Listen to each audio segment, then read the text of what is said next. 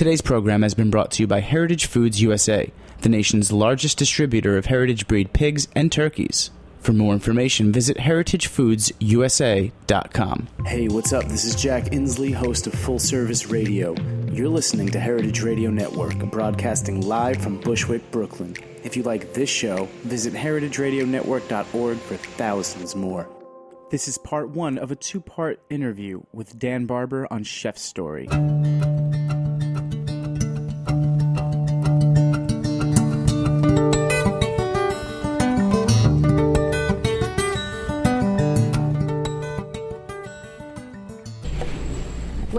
Hello, and welcome to Chef Story. This is Dorothy Cann Hamilton, and today I am not at Roberta's, and I am not at the International Culinary Center. I am very lucky because I am up at Stone Barns with Dan Barber. Um, and today, so welcome, Dan. Thank you. All right. It's nice to. Thanks for having me up at Stone Barns.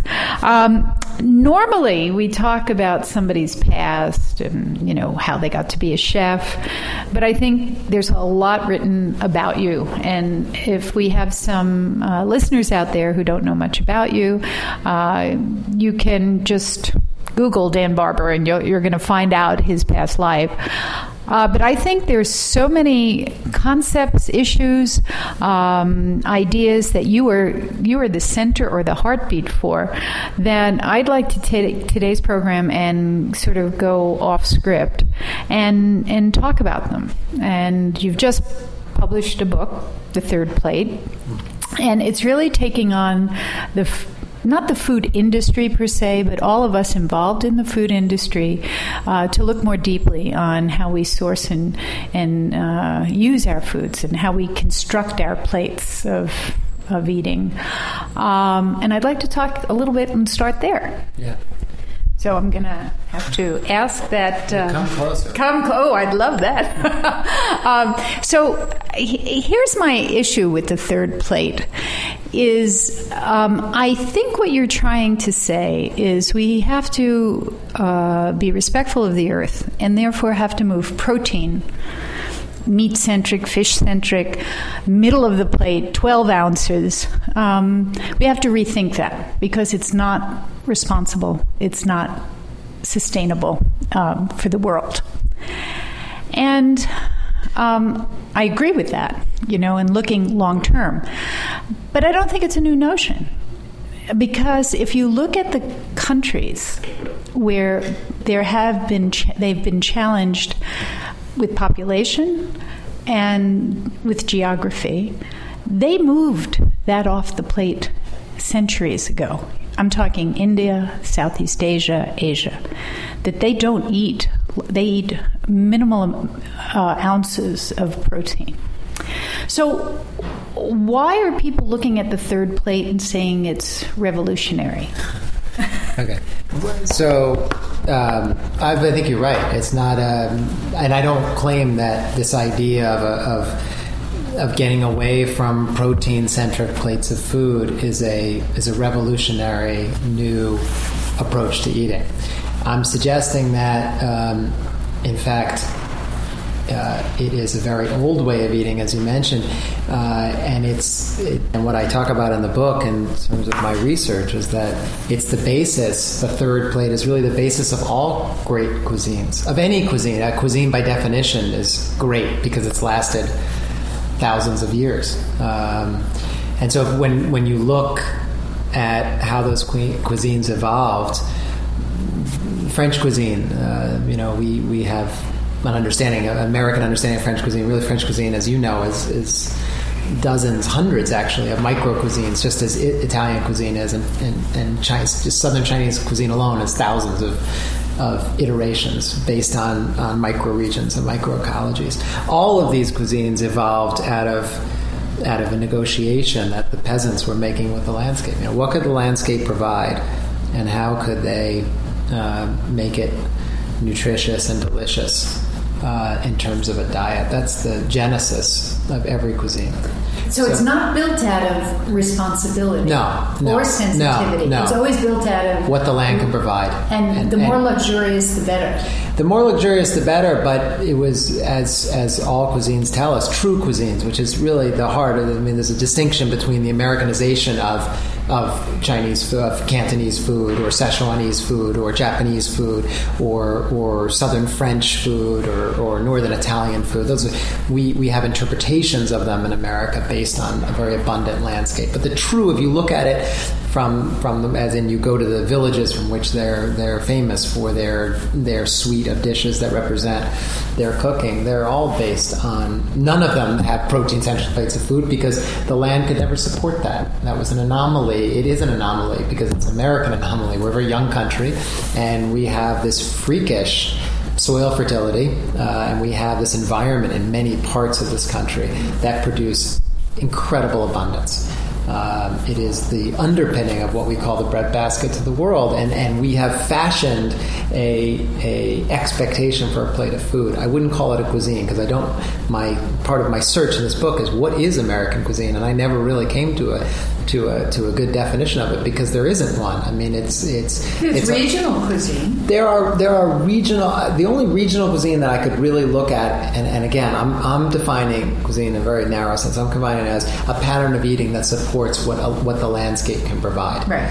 Okay, so I look at Southern cooking as like a very good example of that the Carolina Rice Kitchen, Creole cooking, I mean, all of those evolved really out of hardship. They, the Carolina Rice Kitchen came out of uh, out of um, uh, out of a soil crisis in the 1820s, which is when farmers dropped their plows and they started moving out west. They plowed up the prairie, uh, and the ones who were left behind were struggling to figure out. You know, how do we produce food in, in soil that is failing and failing rapidly? And, and this is when the government opened up the Midwest and, and encouraged farmers to come out and settle the Midwest and to, to, to farm for free. Uh, the ones who are left behind is a very interesting story of how Southern cuisine came to be, but it, but but at its root, it came out of out of um, out of desperation, and it was how do you get the, the rice, for example, which was such a big part of, of Southern not only culture but economy. We were we were export we were the largest grower of rice in the world. We were exporting it to every country in the world. And, and what years in 19th century? 18, uh, the, yeah. the, the early 1800s. Yeah. through the 1810s and then things really started to decline very rapidly. And so the question was, how do you produce really rice and other crops for which you know um, uh, Southerners were both enjoying and exporting? How do you get the fertility back? And that that that began this period of experimentation. And, for 20 and 30 and 40 years where where you, you read I read historical documents of, of, of, of hundreds of varieties of rutabaga were planted to figure out well what grew really well in that and what and what provided the right kind of fertility and broke up disease cycles and repelled pests and all of this you know massive scale of experimentation. A lot of it slaves slaves, and slaves were bringing and over slave owners. And well, well, plantation owners were encouraging it and allowing it because they too were seeing the drops in fertility that were that had uh, been, been never been seen before, and so slaves were taking what they had knew from from North Africa, Africa. and they were implementing rotations for the first time. That's where you get dishes like like Hoppin' John. I mean, Hoppin' John is not a dish of rice; a dish of rice and beans.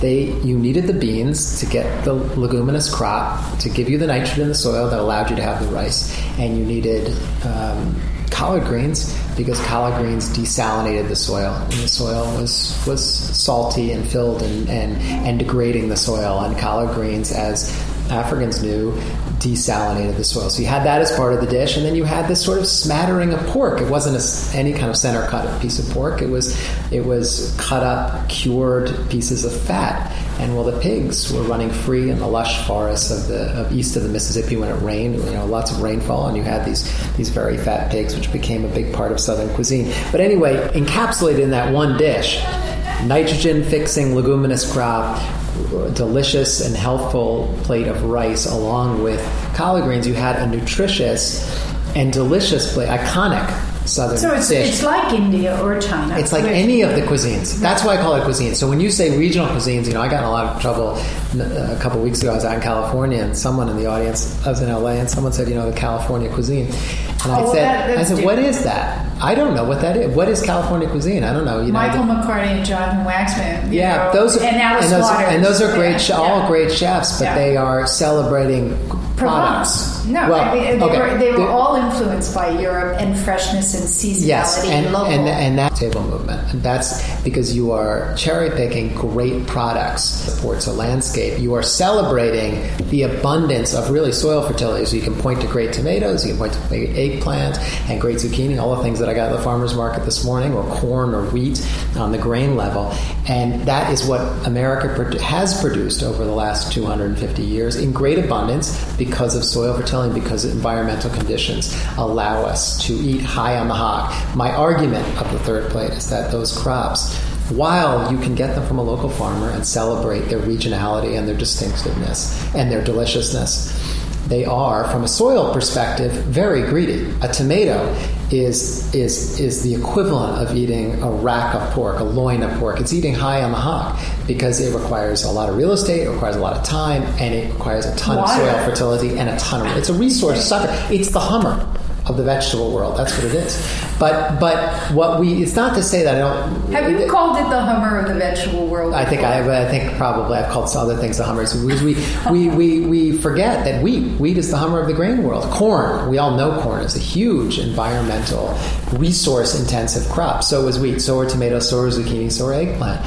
And so to call oneself as I have called my I would point all the vectors at me because I was this guy. I was the guy who was saying you know, farm to table is the way to opt out of the industrial food system, the way we're eating, which is not only bad for us, but bad for the environment and totally unsustainable. We've got to connect with farmers. We've got to celebrate these great ingredients. Right. There's nothing wrong with that, per se. What was wrong with it, which is what I was saying going a step further and saying this is the way to look at the future of eating. And it's not, because the land will not support that in a growing population or any kind of population over the long haul. If we don't think about eating, if we don't think about our diets from the entire farm perspective, the entire farm perspective says, ask the question what are the crops that are going in before your tomatoes are planted that's giving you the fertility that allows you to have those tomatoes and not raping the soil. and not depleting the soil. We've got to think of the soil as a bank account. That's the best analogy that I was told to me. It's not my idea. It was told to me from a farmer that I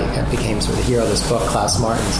And he had made this beau- beautiful analogy. Every time we eat, we're eating from a withdrawal from the bank account. And, and the bank account is soil, and you have to pay back the bank account. And when you eat a tomato, you're making a very large withdrawal from your bank account. When you eat wheat, you're making a very large. Corn is a huge withdrawal. So what you need to do is either put back nutrients through compost, which on a, on a market garden or a, or a vegetable garden in your backyard is a very smart and efficient way. But on, in a bigger farm scenario, community farms, larger farms, mid, even mid-sized farms, you don't go and compost a thousand acres. Um, so you have to figure out a way. You know, you can raise animals and they drop their manure, and that's one way to restore fertility soil. But another way to restore fertility soil, and the way that all cuisines evolved restoring fertility soil, is by rotating in crops that don't require a lot of soil fertility, but actually add fertility.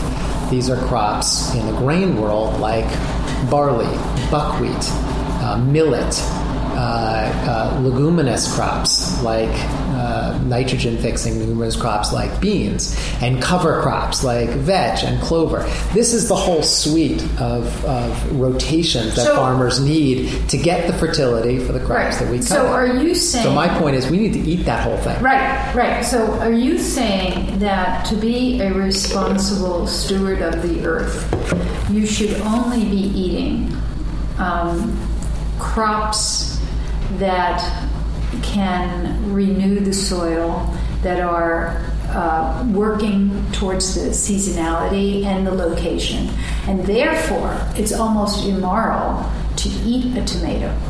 No, I'm saying uh, because I just ate a tomato for dinner, so I, I took plate Well, of you might be immoral. I mean- right? True, true. No, I, I I think there's nothing wrong with celebrating tomatoes, just as there's nothing wrong with But celebrating a good steak. But wait, wait, But- wait. If but- you're drought, if you're drought challenged like California, Right.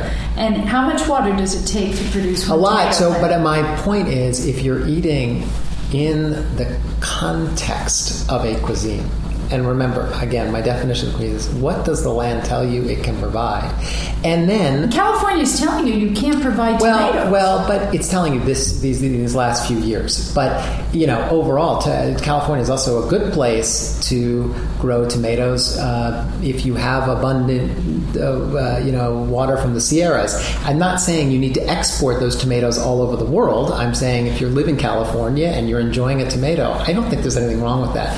What I think's wrong with it is if you eat tomatoes or you eat corn or you eat wheat with such excess in your diet and call yourself a sustainable eater because you're you are connected to a local farmer. My point is that if you're eating in the context of true sustainability, you're eating with a lot of diversity, and within that diversity, you're eating. Wait, I'm not letting you off the No, no, I don't want you to I keep going on wait, tomato. Okay. Yeah. Last two years, worst drought in the history of California. Right, They're but, fighting. But, They're but. California is they could raise export- olives yeah, but well Ca- California is don't make much. exporting eighty percent, uh, eighty-five percent of the food they produce. Eighty-five percent of the of the fertility of the soil is going into the rest of the country and throughout the world. That's not a very good sustainable system for the future. So, what, what so do people in New Mexico do? I mean, what?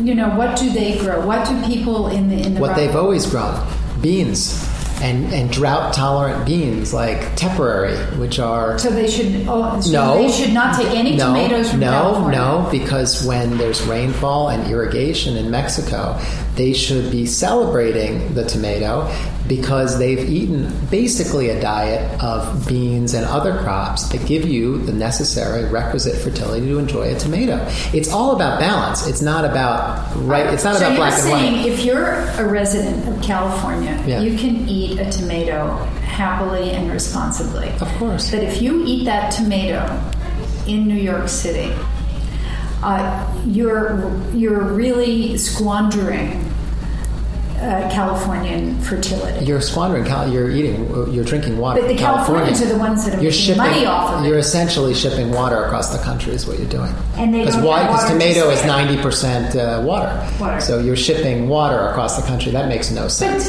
is Yeah. there enough water to produce enough tomatoes for the for the population of California? Is this oh, something sure, we have sure, to look? sure there is. Sure there is. Oh my God! I mean, the tomato is nothing. If you're talking about grain-fed beef, which is where Oh, I'm not saying which is where better than the eighty percent of the water goes. So it's not the tomato that's sucking all that water. It's the beef and it's the corn that's growing uh, in California to feed the beef cattle. That's the, that's where the water is going. Dairy, the dairy industry is where all the water goes. It's not the, the specialty crop tomato.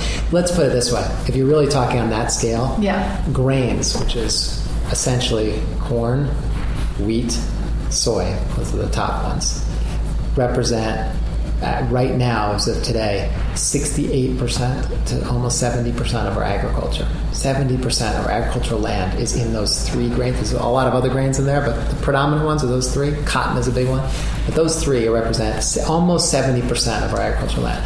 Vegetables are 5%. Your tomato is less than 1%. So I can it's eat a nothing. You tomato can eat without- tomato is nothing. It's just it's more it's more to look at it because we love tomatoes and and I used to talk about tomatoes, a local heirloom tomato from you know the Hudson Valley as the answer to you know the the the the malicious and, and, and destructive industrial food chain. It's just it's just you've got to look at this. You know, there's a great expression in the farm table movement that's that's that's called nose to tail eating, right? Of the, of the you eat the whole animal and you don't expect to eat, eat high on the hog, right?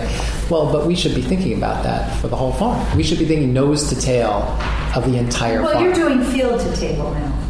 Field to table, but you have to think about the entire field, Field, not just absolutely. right, right, not just the crops that we cover. The cover crops. the cover crops, the in between crops, the crops that break up disease cycles, all the crops that farmers grow, but they consider them sunk costs because they know they don't have a market for it. So this is this is like This is the easy solution because if you can make those crops delicious, that's why I point the, the finger to chefs and I say, you know, for the immediate future in America, since we don't really have a cuisine to fall back on. You know, I feel so I feel jealous of people like like Rene Redzepi. Well, I feel jealous of Rene Redzepi for a lot of reasons. He's a fantastic chef. He's a phenomenal person. But but one of the things that I that that I think about a lot is that chefs like Rene Redzepi. Uh, or Massimo Bottura in Italy, or Alex Atala in San Paolo. I'm going sort of throughout the, or Sean Brock in the South, is in, in, in Charleston. You know, the, these chefs, these phenomenal chefs, have yet another advantage over most chefs in America, which is that we don't have a cuisine to fall back on. So part of their part of their their extraordinary gastronomical accomplishments has been that they are tethered to a tradition, to a cuisine. They're riffing on it, they're modernizing it, they're changing it, they're updating it, thinking about it for the future. But there's something that, that culturally you can you can take hold of and run with.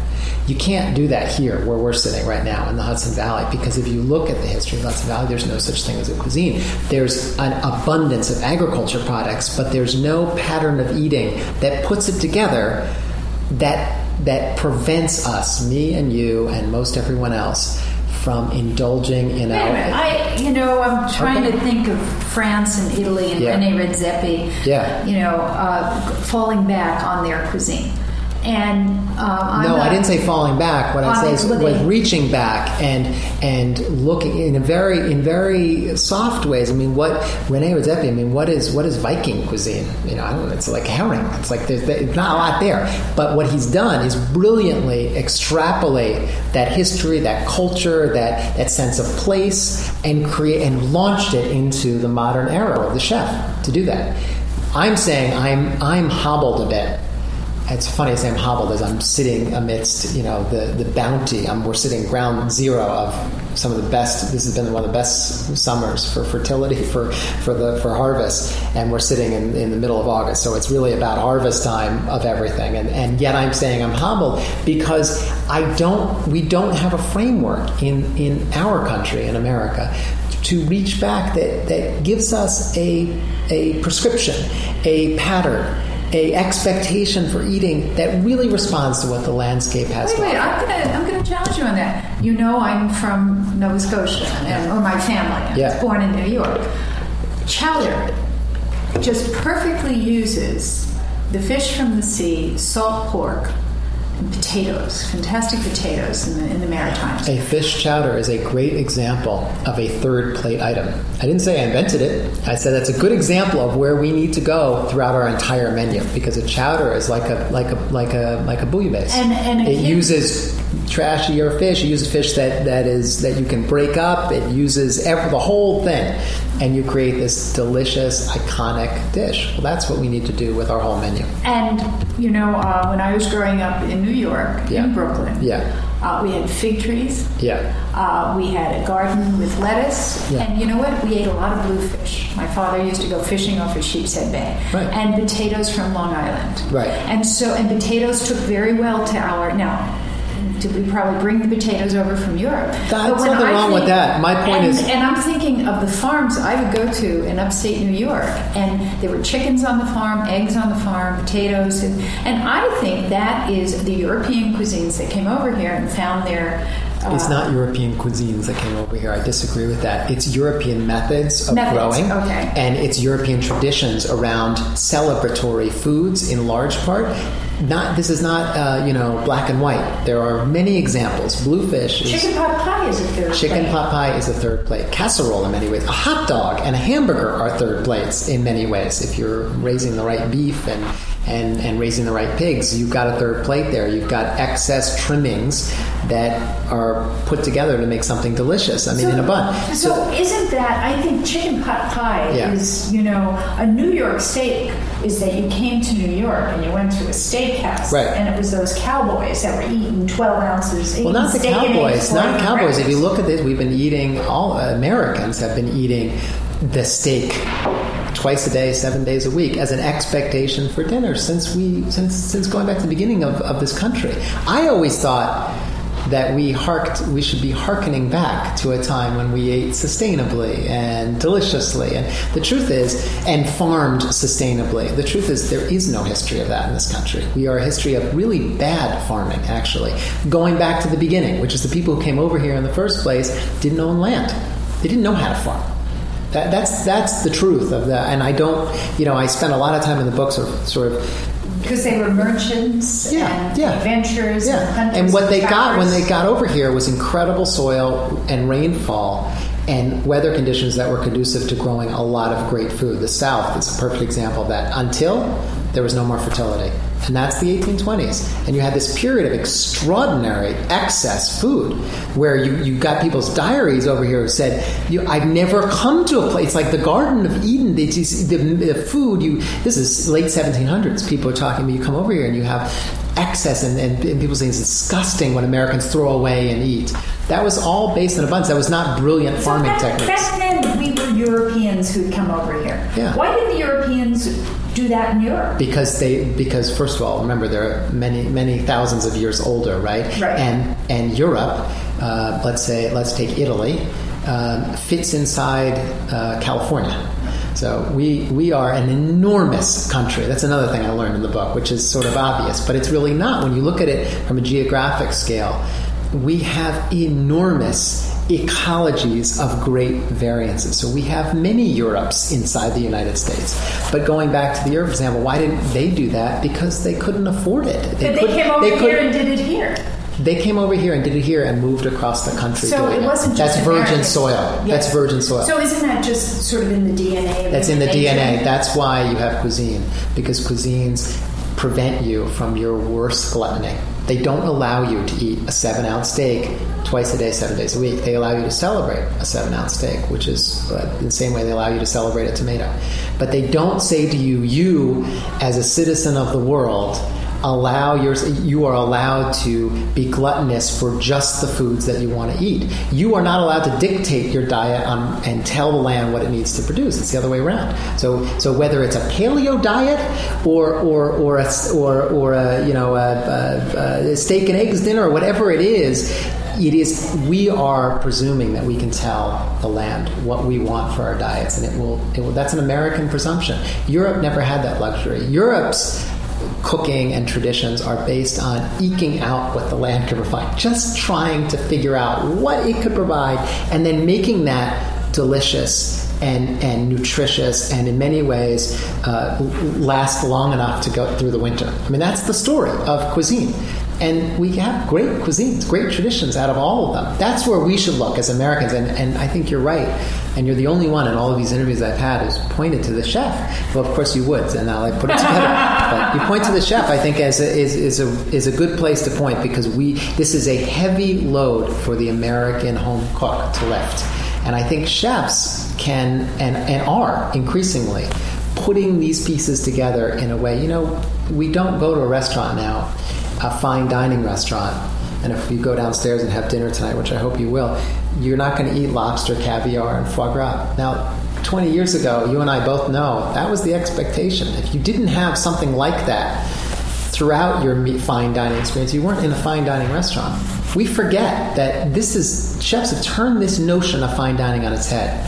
Rene Redzepi is a good example of it. It was happening before him too. It wasn't being led by me. I'm reporting on what chefs are doing, and I think more and more chefs are looking in hyper, hyper, hyper local and regional and looking at well what is the traditions? What are the land telling them that it can grow? And how can they make even the lowliest cut of meat or the lowliest vegetable like kale or the lowliest this and make it delicious and stunning and, and make it a part of their cuisine? That's the future of great cooking.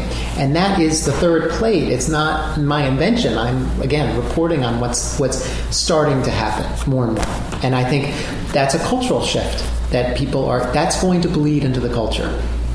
Just as just as the cheesecake factory you know uh, or, or or chipotle is an example of that being bled into the culture. That chipotle's uh, uh, success in part is a, a, a, uh, a, an example of chefs leading the way with great products and and they have now brilliantly, I think, democratized those ideas into a fast food chain.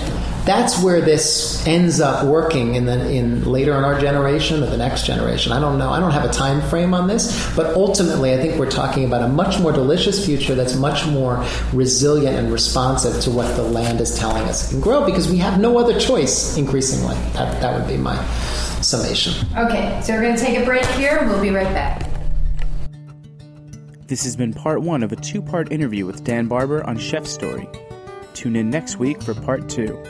Thanks for listening to this program on heritageradionetwork.org. You can find all of our archive programs on our website or as podcasts in the iTunes Store by searching Heritage Radio Network. You can like us on Facebook and follow us on Twitter at heritage underscore radio. You can email us questions anytime at info at heritageradionetwork.org. Heritage Radio Network is a 501c3 non-profit. To donate and become a member, visit our website today. Thanks for listening.